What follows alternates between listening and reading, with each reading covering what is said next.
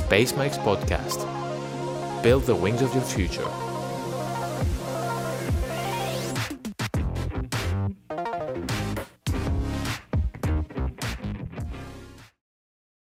Και θα περάσω στο περιβαλλοντικό αντίκτυπο της αεροπορίας γενικότερα. Που προφανώς για μένα η ρήπανση είναι ένα ηθικό κομμάτι ως επιτοπλίστων. Μετά από έρευνες έχει αποδειχθεί γενικά πως οι ρήποι που παράγονται από τα αεροπλάνα προκαλούν τον πρώιμο θάνατο 16.000 ανθρώπων κάθε έτος. Θεωρείς ότι αξίζει να επιβαρυνθούν οικονομικά οι επιβάτες μιας πτήσης; Γενικά θεωρείς ότι αξίζει να κρυβίνουν τα εισιτήρια αν είναι να βοηθήσουμε το περιβάλλον με κάποιο λιγότερο οικονομικό αλλά πιο φιλικό προς το περιβάλλον καύσιμο; Το άμα θα κρυβίνουν τα εισιτήρια δεν είναι θέμα που θα ερωτηθεί το επιβατικό κοινό. Είναι όπως το λέμε «You're running under capitalism». Αυτό σημαίνει ότι ασχέτως το τι θες να κάνεις εσύ, ο αντίπαλός σου δίπλα, η αντίπαλη εταιρεία, μπορεί να ρίξει την τιμή του εισιτηρίου. Οπότε εσύ, προφανώς, πρέπει να ακολουθήσεις με κάτι πάλι το οποίο να είναι αντίστοιχα προσιτό στον πελάτη σου. Οπότε, παιδιά, νομίζω ότι δεν μπορεί να γίνει συζήτηση με το αν θα ανέβουν οι τιμές των εισιτηρίων για να σώσουμε τον πλανήτη. Αυτό είναι out of the question. Το θέμα είναι πόσο viable, πόσο βιώσιμο είναι αυτή η καινούργια τεχνολογία, που σίγουρα υπάρχει καινούργια τεχνολογία. Το βλέπουμε στην αυτοκίνητο βιομηχανία να έρχεται τώρα πάρα πολύ με την Tesla. Και εκεί να δούμε το πώς θα μπορέσουμε να αντιμετωπίσουμε αυτά τα προβλήματα τα οποία δημιουργεί η αεροπορία το φαινόμενο του θερμοκηπίου, παραδείγματος χάρη, ας πούμε, και στο greenhouse effect. Να σημειώσω εδώ πέρα πως αυτή τη στιγμή, τουλάχιστον από όσο έχω ψάξει, τρία προγράμματα είναι αυτά που τρέχουν. Τα δύο είναι για υβριδικές πτήσεις και το ένα είναι για βιοκαύσιμο. Και ας ξεκινήσω από το τελευταίο που είπα, το βιοκαύσιμο, γιατί είναι και το πιο πρόσφατο και πιο συγκεκριμένα τον Μάρτιο του 2021 τώρα, η αγγλική κυβέρνηση, τώρα δεν θυμάμαι ακριβώς ποιο υπουργείο το έκανε, αλλά η αγγλική κυβέρνηση βγήκε και ουσιαστικά ξεκίνησε έναν διαγωνισμό όπου θα έρθουν ιδιώτες, εταιρείες, οργανισμοί, οποιοδήποτε έχει κάποια ιδέα και θα προσπαθήσουν να παράξουν αεροπορικό καύσιμο από ανακυκλωμένα υλικά και κατά προτίμηση από οικιακά απορρίμματα. Είναι κάτι πολύ πρωτόγνωρο αυτό και γενικότερα από ό,τι διάβασα οι εταιρείες που θα συμμετάσχουν στο συγκεκριμένο διαγωνισμό θα μπορούν να λάβουν τμήμα από ένα συνολικό κονδύλιο των 17,4-5 εκατομμυρίων ευρώ για την ανάπτυξη αυτών των πρωτοποριακών μονάδων παραγωγής γενικά.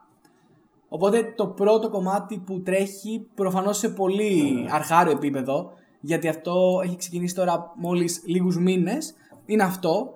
Και από εκεί και πέρα έχουμε τα υβριδικά. Το πρώτο κομμάτι είναι μια έρευνα που έχει γίνει από φοιτητές του MIT που έχουν ε, προτείνει ένα νέο τρόπο ε, υβριδικής λειτουργίας τέλος πάντων του αεροπλάνου για να μειωθούν κατά 95% οι ρήποι. Το οποίο ισχυρίζονται ότι είναι viable και οικονομικό γενικότερα, αλλά δεν έχει αναπτυχθεί παραπάνω ώστε να μπορούμε και εμείς να μιλήσουμε με λεπτομέρειες. Και από εκεί και πέρα, αυτό που νομίζω και εσύ θα γνωρίζεις σίγουρα, είναι το Zero E της Airbus. Ναι, το γνωρίζω. Ένα project το οποίο υπόσχεται ότι μέχρι το 2035 θα βγουν τρία μοντέλα Zero E, δηλαδή Zero Emission, ε, χωρίς ρήπανση, δηλαδή χωρίς ρήπους, τα οποία και αυτά θα είναι υβριδικά. Και πιο συγκεκριμένα θα έχουν μία μίξη ηλεκτρικού και καυσίμου. Το καύσιμο αυτό θα είναι υδρογόνο, το οποίο μάλιστα όταν καίγεται είναι το καθαρότερο καύσιμο και ταυτόχρονα παράγει και ηλεκτρική ενέργεια η οποία θα υποστηρίξει την υβριδική μορφή του αεροπλάνου και τη μηχανή.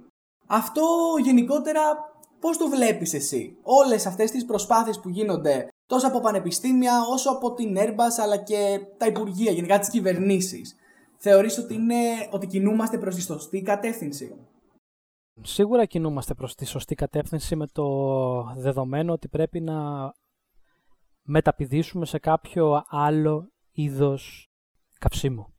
Και αυτό όχι τόσο πολύ γιατί έχουμε περιβαλλοντολογικό αντίκτυπο, αλλά γιατί ήδη οι τιμές του καυσίμου ανεβαίνουν και κάποια στιγμή όταν θα φτάσουμε σε ένα σημείο να μην έχουμε τόσο μεγάλη ανάγκη και εξάρτηση από τα fossil fuels, από το diesel και όλα τα παράγωγα αυτά, θα είναι ακόμα ακριβότερες οι τιμές του. Οπότε η αεροπορία θα είναι μη βιώσιμη. Τώρα, για το περιβαλλοντολογικό αντίκτυπο, έτσι να το, το συζητήσουμε, να δώσουμε μια άλλη έτσι, ωραία εικόνα του τι σημαίνει ε, περιβαλλοντολογικό αντίκτυπο από την αεροπορία. Έχει μόνο ένα 3,5% του carbon emissions, παιδιά. Αυτή είναι η αλήθεια.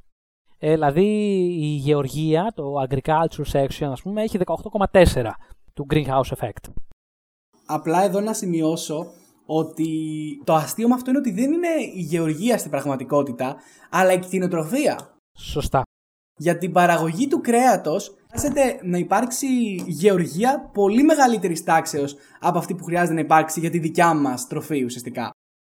Αυτό ήταν κάτι το οποίο τώρα τους τελευταίους μήνες μέσα από έναν διαγωνισμό συνειδητοποίησα μαζί με κάποια άλλα παιδιά και μου έκανε επίσης πάρα πολύ μεγάλη εντύπωση.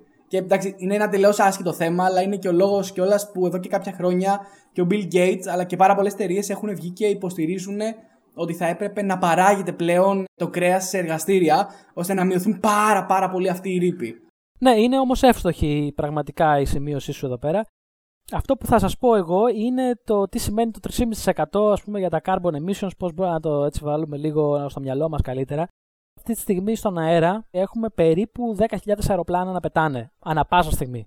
Σκεφτείτε ότι μία πτήση από τη Νέα Υόρκη στο Λονδίνο και πίσω θα παράγει τέτοια greenhouse gas emissions, παράγωγα του φαινόμενου θερμοκηπίου, εν πάση περιπτώσει, όσα θα παρήγαγε ένα σπίτι με τα φώτα ανοιγμένα, με όλες τις συσκευές ας πούμε σε λειτουργία μέσα, σε όλη την Αμερική, σε όλα τα σπίτια, για δύο συνεχόμενους μήνες.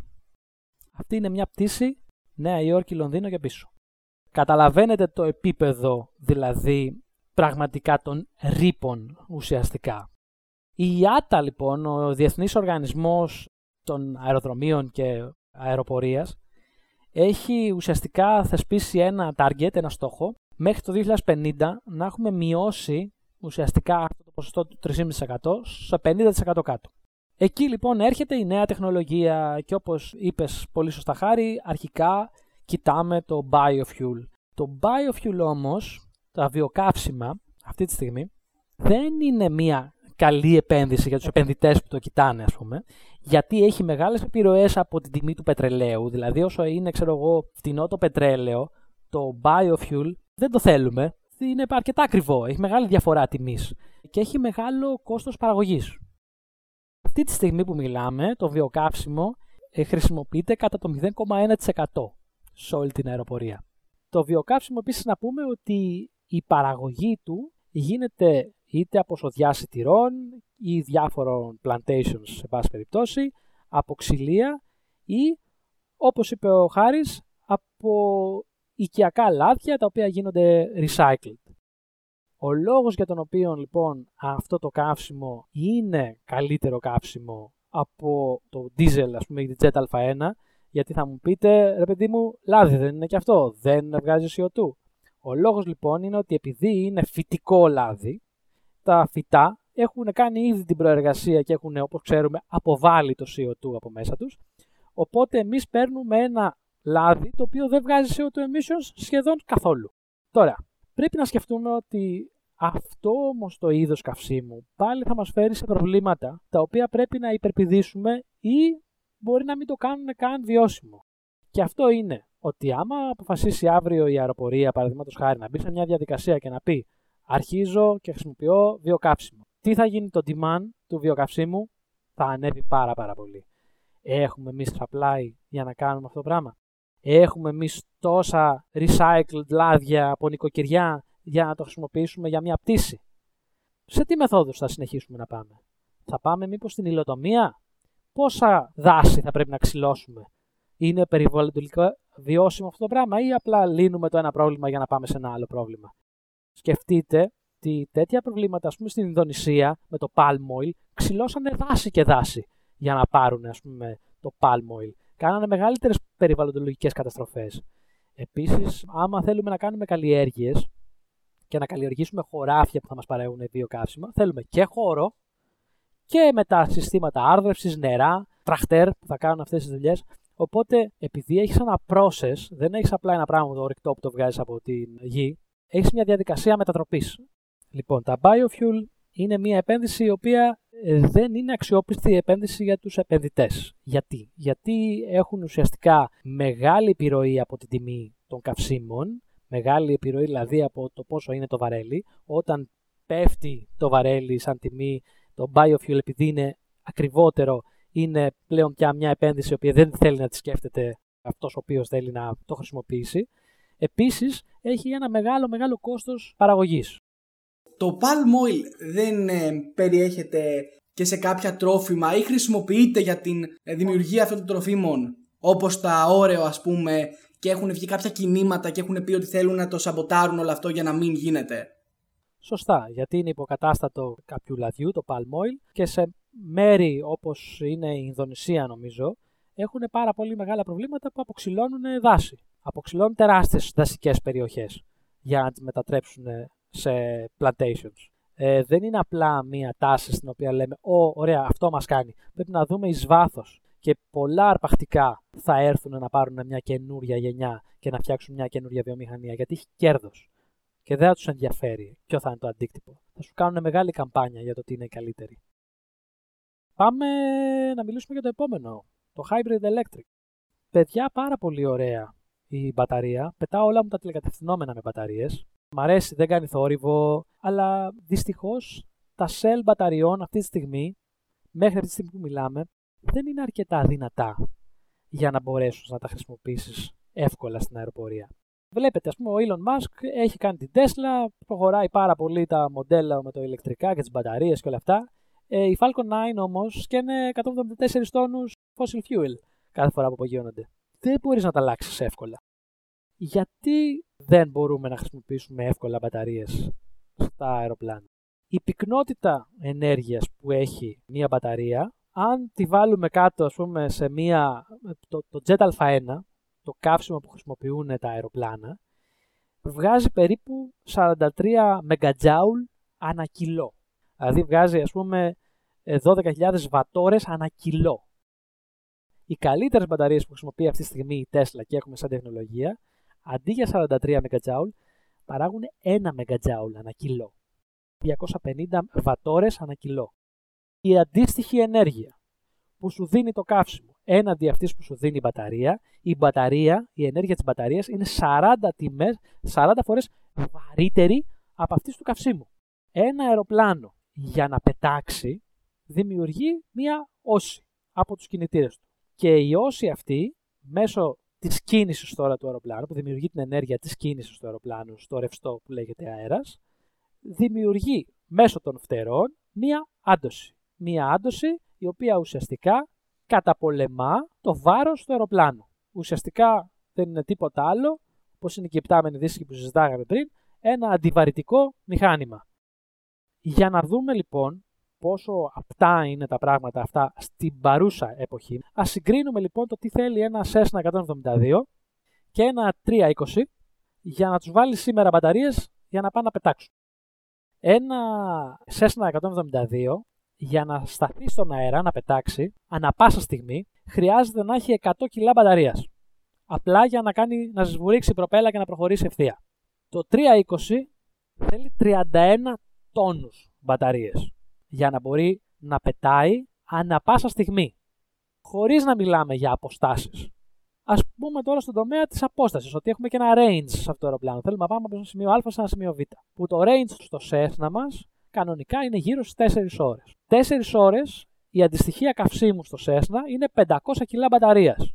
500 κιλά μπαταρίας όμως στο Cessna, επειδή τα κουβαλά συνέχεια και δεν τα κες, γιατί τα καύσιμα τα κες και ελαφραίνεις. 500 κιλά λοιπόν αντί να είναι 4 ώρες, θα μας βγουν 2 ώρες. Και λέω εντάξει, μειώνω τον, το χρόνο που μπορώ να κάθομαι στον αέρα. Κατευθείαν έχω ένα πιο άχρηστο αεροπλάνο, γιατί πραγματικά δεν μπορώ να κάνω μακρινές πτήσεις με ένα σεσνάκι, άμα φοβάμαι ότι μέσα στις 2 ώρες δεν έχει ψυχή να πετάξει.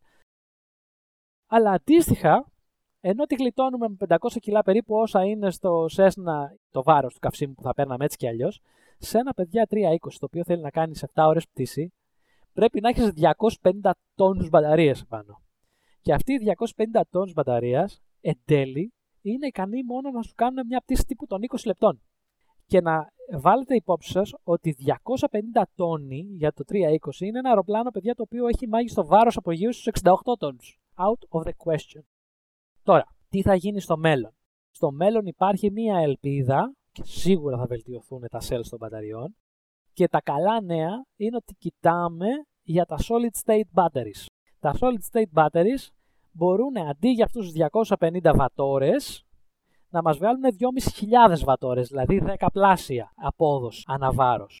Εκεί θα δούμε στο μέλλον τι μπορεί να γίνει, όχι όμως το άμεσο μέλλον παιδιά, γιατί οι μπαταρίες έχουν πάρει ήδη χρόνια για να φτιαχτούν σε αυτό το σημείο, μπαταρίες λιθίου κτλ. Να κινήσουν αεροπλάνα, ειδικά μεγάλα αεροπλάνα, θα είναι δύσκολο. Τα μικρότερα έχουν καλύτερη ευκαιρία, θα μ' άρεσε και εμένα πραγματικά ένα Cessna πάρα πάρα πολύ.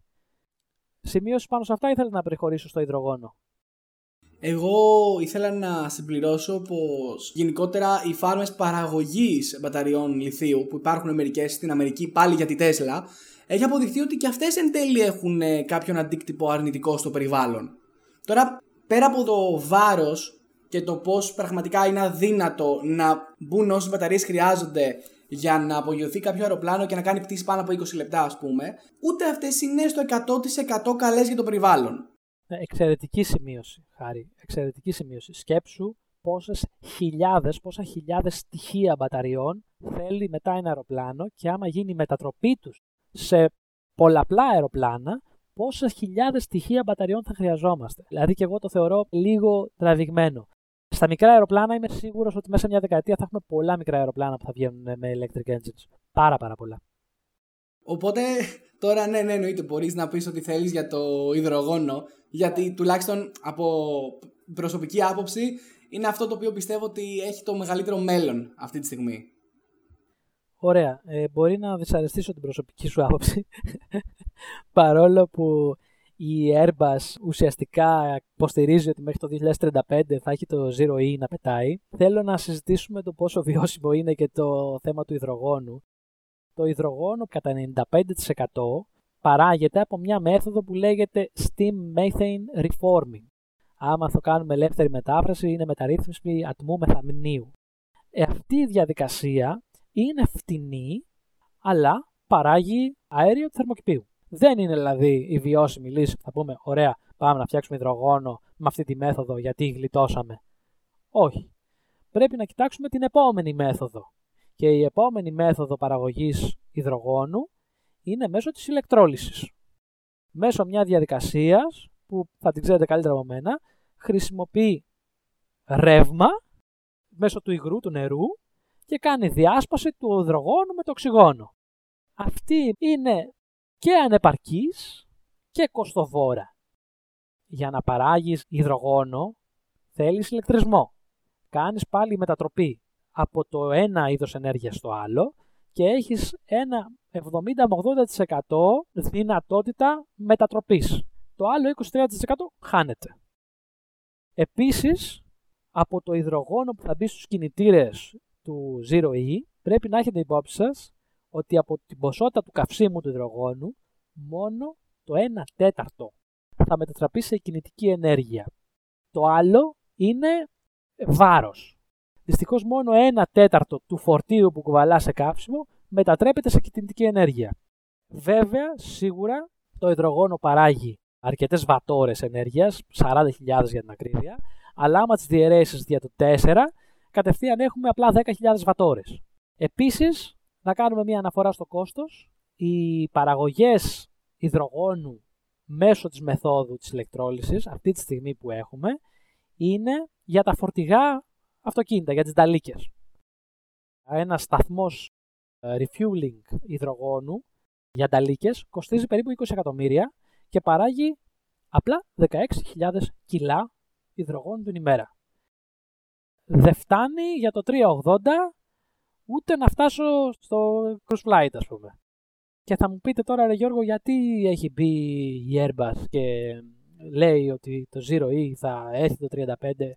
Ε, παιδιά νομίζω ότι η Airbus έχει μπει σε μια διαδικασία ενός publicity stand να βγάλει κάτι πρωτοποριακό προς τα έξω, να δείχνει ότι κινείται κάπου ταυτόχρονα κινείται σε διάφορες επιλογές, περιμένει να δει τις αντιδράσεις της Boeing, τι θα κάνουν και αυτοί, για να κινηθούν σε κάτι πιο βιώσιμο. Γιατί πραγματικά αυτή τη στιγμή το Jet Α1 είναι ίσως το πιο eco-friendly καύσιμο που μπορούν αυτή τη στιγμή να καίνε τα αεροπλάνα.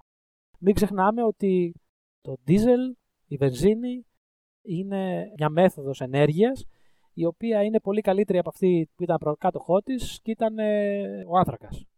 Είναι δηλαδή eco-friendly μπροστά στον άνθρακα. Οπότε σιγά σιγά και εμείς θα απεξαρτηθούμε από αυτό και θα πάμε σε κάτι άλλο, αλλά πρέπει να προλάβει και η τεχνολογία να έρθει εκεί.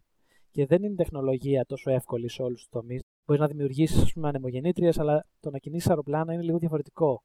Είναι πιο περίεργο, πιο δύσκολο να προσθέσω και έναν άλλο αρνητικό παράγοντα σε όλο αυτό. Ακόμα και να μπορεί να παραχθεί το υδρογόνο μέσω της ηλεκτρόλυσης και όσο χρειάζεται δηλαδή για τις πτήσεις, δεν είναι καν η πρώτη προτεραιότητα αυτό. Δηλαδή η πρώτη προτεραιότητα τώρα για την παραγωγή υδρογόνου είναι το να δημιουργηθούν αποθήκες ενέργειας.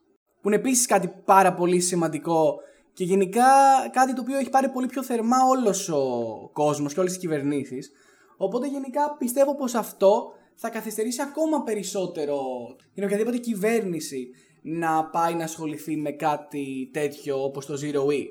Οπότε ναι, η αλήθεια είναι πως αν και εγώ είμαι θετικά προσκύμενος απέναντι σε όλη αυτή τη, σε αυτή τη μέθοδο και ελπίζω η τεχνολογία αυτή κάποια στιγμή στο μέλλον τουλάχιστον να μπορέσει να είναι βιώσιμη Όντως υπάρχουν ε, πολλά εμφανή προβλήματα.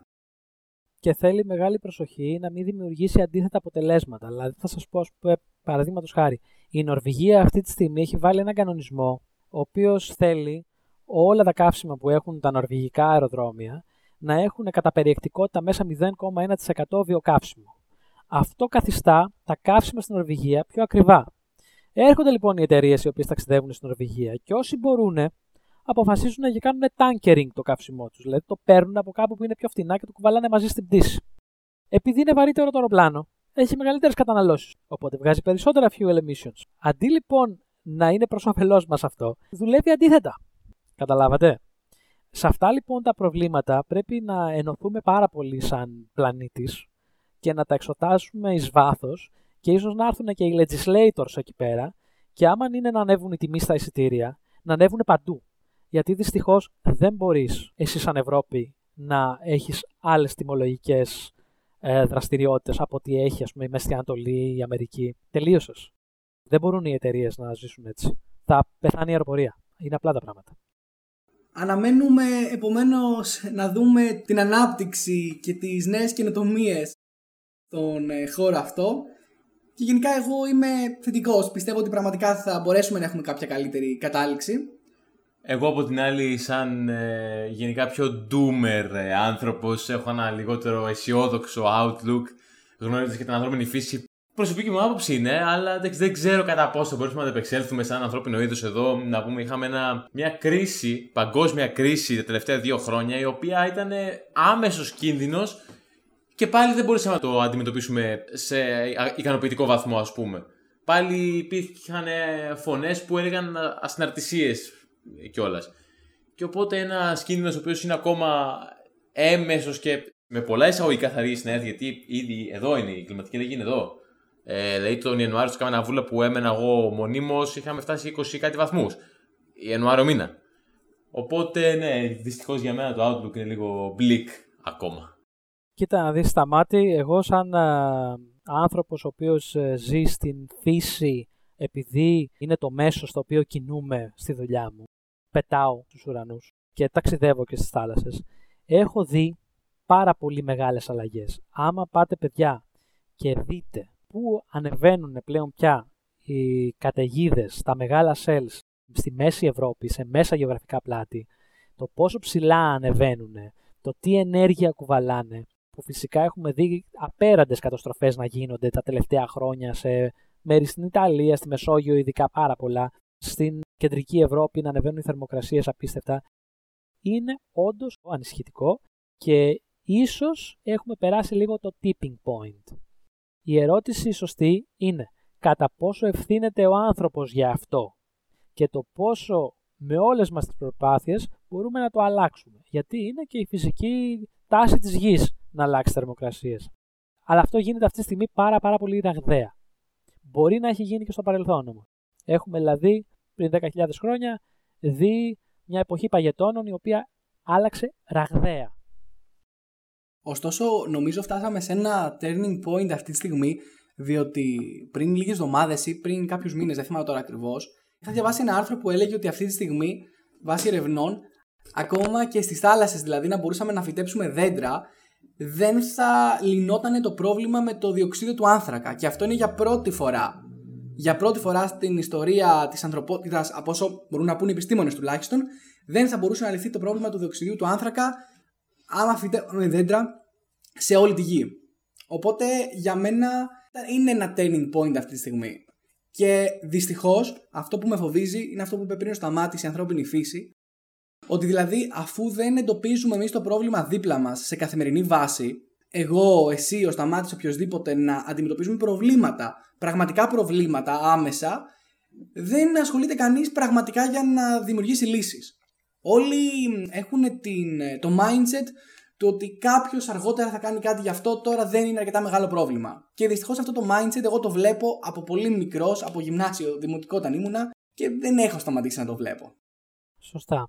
Όντως έχουμε αφαιθεί απέναντι στις κυβερνήσεις μας να κάνουν αυτές τις επιλογές τις οποίες νομίζω όλοι ξέρουμε ότι είναι διαχρονικά ανεύθυνες. Ε, φάνηκε τώρα και στη διαχείριση της πανδημίας, σε πάση περιπτώσει, τα τελευταία δύο χρόνια, όπως είπε και ο Σταμάτης. Δυστυχώς και εγώ δεν έχω ε, μεγάλες ελπίδες ε, για το πώς θα εξελιχθεί το συγκεκριμένο θέμα και πότε ίσως θα ε, αντιδράσουμε. Δυστυχώς ο άνθρωπος έχει μία τάση, ή μάλλον στη φύση του, το να αντιδράει όταν έχει άμεσο κίνδυνο. Κάνει αυτό το ε, fight or flight. Τον έμεσο κίνδυνο δεν τον αντιλαμβάνεται. Είναι μέσα στη φύση του ανθρώπου. Και αυτή τη στιγμή μιλάμε για έναν έμεσο κίνδυνο που άμα γίνει άμεσος, δυστυχώς δεν θα έχουμε καμία δυνατότητα να κάνουμε κάτι. Οπότε ας το σκεφτούμε λίγο όλοι και ας προσπαθήσουμε ίσως να βάλουμε ο καθένας στο δικό μας λιθαράκι ε, και εσείς αύριο σαν επιστήμονες, στον κλάδο σας και όλοι που μας ακούνε. Εδώ εντωμεταξύ πήρε μια περίεργως απεσιόδοξη μορφή το podcast γιατί όλοι μας είμαστε απεσιόδοξοι σχετικά με το πόσο ο άνθρωπος θα θέλει να βοηθήσει. Οπότε ας αλλάξουμε θέμα και ας πάμε να μιλήσουμε για κάτι σταμάτη όλη η σκηνή δικιά σου. Εγώ θα κάτσω χαλάρα δίπλα να σας ακούσω.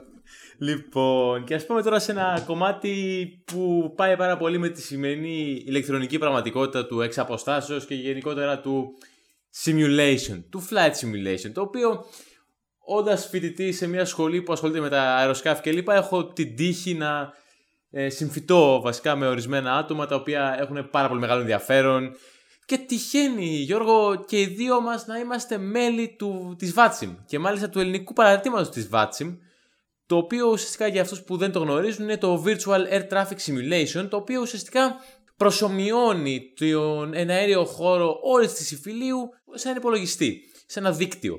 Και σε αυτό το σημείο να σε ρωτήσω, σαν μέλος αυτού του δικτύου και όντας χειριστής στον πραγματικό κόσμο, σε ποιο σημείο ρεαλισμού έχουν φτάσει τα flight simulator και πλατφόρμες ελέγχου ενέργεια κυκλοφορίας; Παιδιά, καταρχάς να πω ότι η κοινότητα του flight simming των εξομοιωτών εναέρειε κυκλοφορίας και πτήσεων στον υπολογιστή, οι κοινότητες είναι καταπληκτικές. Είναι τεράστιες, αλληλοβοηθούνται πάρα πάρα πολύ. Υπάρχουν πάρα πολλοί developers, υπάρχουν developers οι οποίοι παράγουν free υλικό για τον κόσμο και γενικά το Flight Simulation Community είναι κάτι το οποίο το έχω στην καρδιά μου. Ε, είμαι από μικρό παιδί μέσα και συνεχίζω ακόμα να είμαι παρόλο που εντάξει, είμαι αυτή τη στιγμή και χειριστής στην πραγματικότητα, πιλότος στην πραγματικότητα.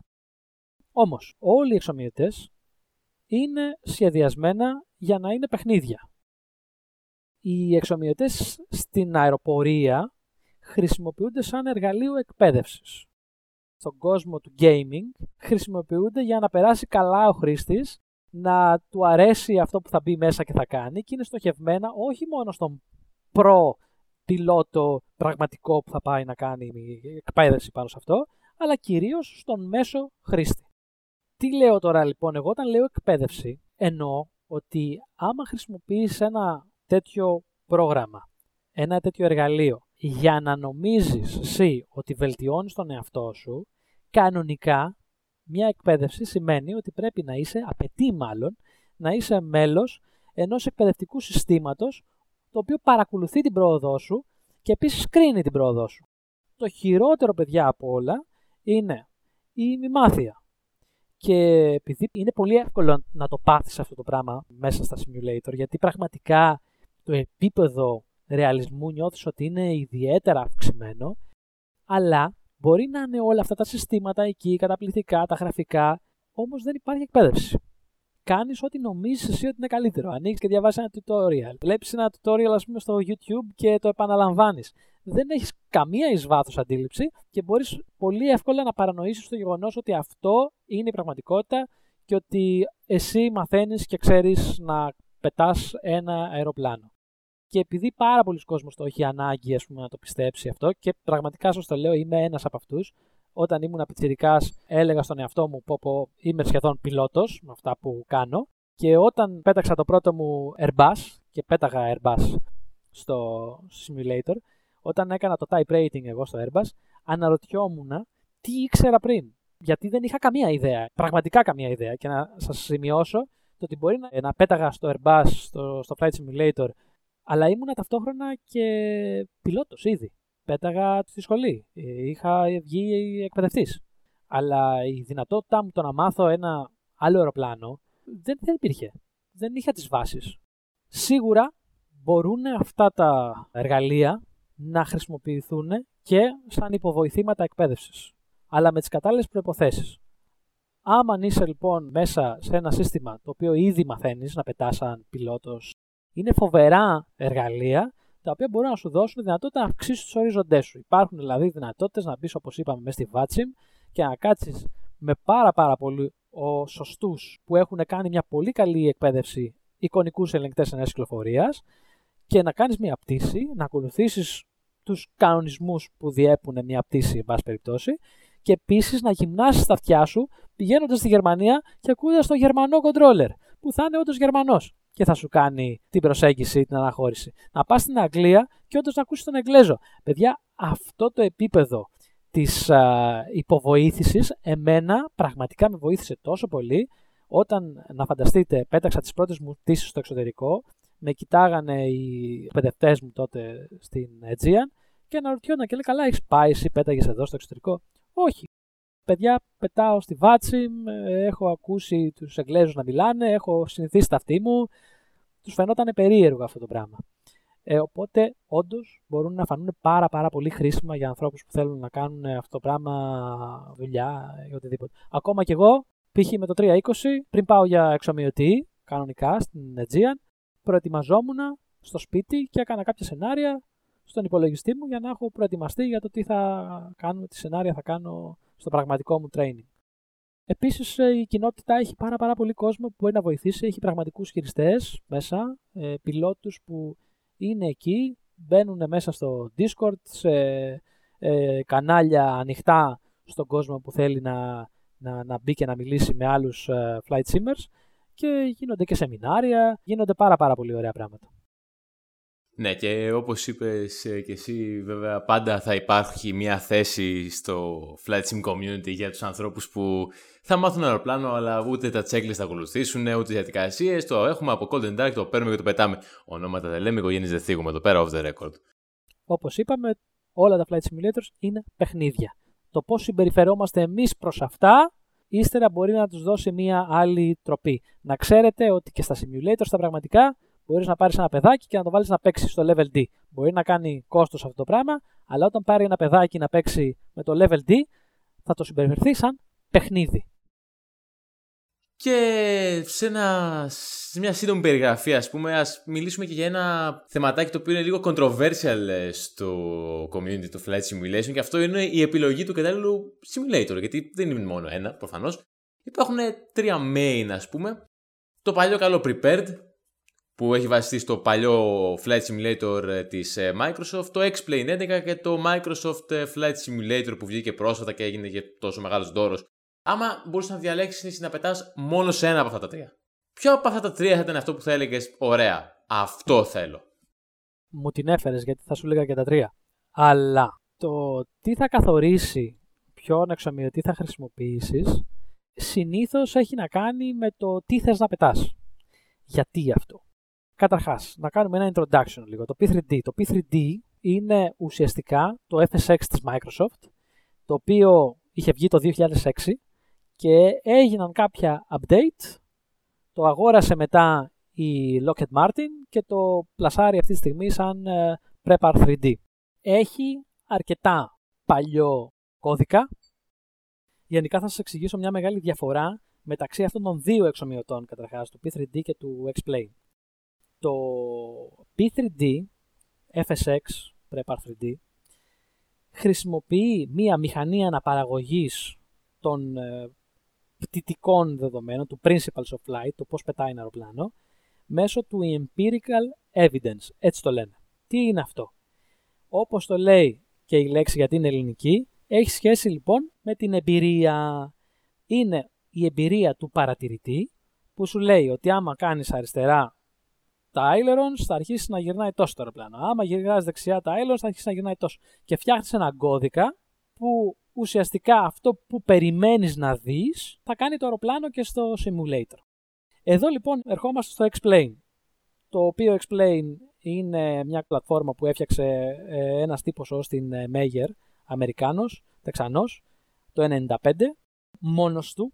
Αυτός ο άνθρωπος γενικά είναι απίστευτο στο τι κατάφερε και έστησε μόνος του, χωρίς καμιά ιδιαίτερη Microsoft από πίσω και οτιδήποτε, που το 2017 έφτιαξε το X-Plane 11, που είναι νομίζω από εκεί και πέρα η μόνη πλατφόρμα που μπορούμε να πούμε ότι έρχεται αντιμέτωπη με τα σύγχρονα θηρία, P3D και το MSFS.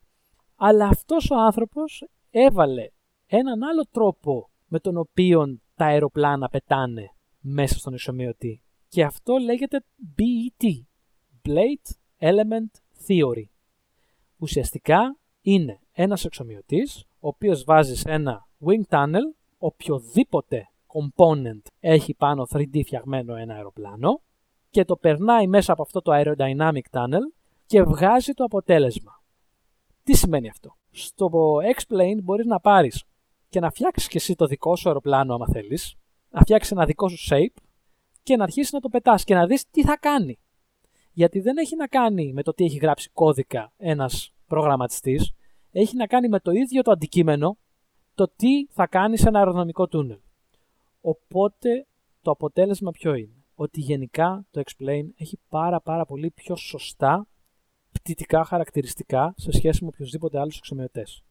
Στο P3D προσπαθεί ο developer όταν φτιάχνει ένα συγκεκριμένο αεροπλάνο να πειράξει, να τουικάρει αυτόν τον κώδικα για να κάνει καλύτερα representation το τι κάνει αυτό το αεροπλάνο. Πηγαίνει και ρωτάει έναν χειριστή, δύο, τρεις, μια ομάδα, πηγαίνετε, δείτε το, πείτε μου πώς είναι. Πάλι η απόδοση βγαίνει εμπειρικά. Στο Explain δεν είναι έτσι. Αυτά είναι τα βασικά χαρακτηριστικά. Αλλά από εκεί και πέρα, παιδιά, η ουσία έρχεται στα λεφτά. Άμα κάποιος επενδύσει, οι εξομοιωτές κάνουν χρήματα και από εκεί και πέρα τουλάχιστον το P3D και το Explain όταν τα παίρνεις από αρχική μορφή είναι graphical potatoes, είναι τίποτα. Πρέπει να δώσεις αρκετά λεφτά για να αρχίσεις να φτιάξεις ένα decent scenery από κάτω να βλέπεις κάτι ωραίο. Και τα δύο φτιάχνονται εξαιρετικά, δηλαδή στο επίπεδο του MSFS. Άνετα έχεις επίπεδο MSFS και στους δύο πλατφόρμες. Νομίζω λίγο καλύτερα στο Explain επειδή το έχω δοκιμάσει εγώ γιατί αυτό χρησιμοποιώ. Εμένα η αλλαγή μου από P3D σε Explain έγινε παιδιά για ένα λόγο, ήμουνα χρόνια στο FSX και P3D. Όταν έφτιαξα όμως το simulator μου, έπρεπε να έχω μια πλατφόρμα η οποία να δεχθεί όλο αυτό το hardware. Και η μόνη πλατφόρμα που δέχεται το hardware, οτιδήποτε hardware, σε οποιαδήποτε παραμικρή λεπτομέρεια, δηλαδή το μόνο που έχει φτιαχτεί πραγματικά για εξομοιωτές, είναι το Explain. Πραγματικά σας λέω ότι στο Explain μπορείς να εξομοιώσεις fuel leak από την τάπα καυσίμου του Cessna και ανάλογα του τι bank έχεις να χάνεις ανάλογα καύσιμα και τα λοιπά. Είναι εκπληκτικό το τι μπορεί να κάνει. Να πω με τις μηδαμινές μου γνώσεις ότι προτιμώ 100% το Explain διότι τη βοήθεια αυτού γυρίσαμε το τρέιλερ για το podcast το οποίο όποιος θέλει μπορεί να πάει και να το δει στο YouTube το κανάλι της Γρέδια Πάτρας. Αν για κάποιο λόγο θέλει να δει το τρέιλερ αφού έχει δει το podcast. Ε, φυσικά, αφού ακούσετε όλο αυτό το podcast μετά, πηγαίνετε δείτε και το τρέιλερ για να μας πείτε τη γνώμη σας. Και ήθελα να εκφράσω το.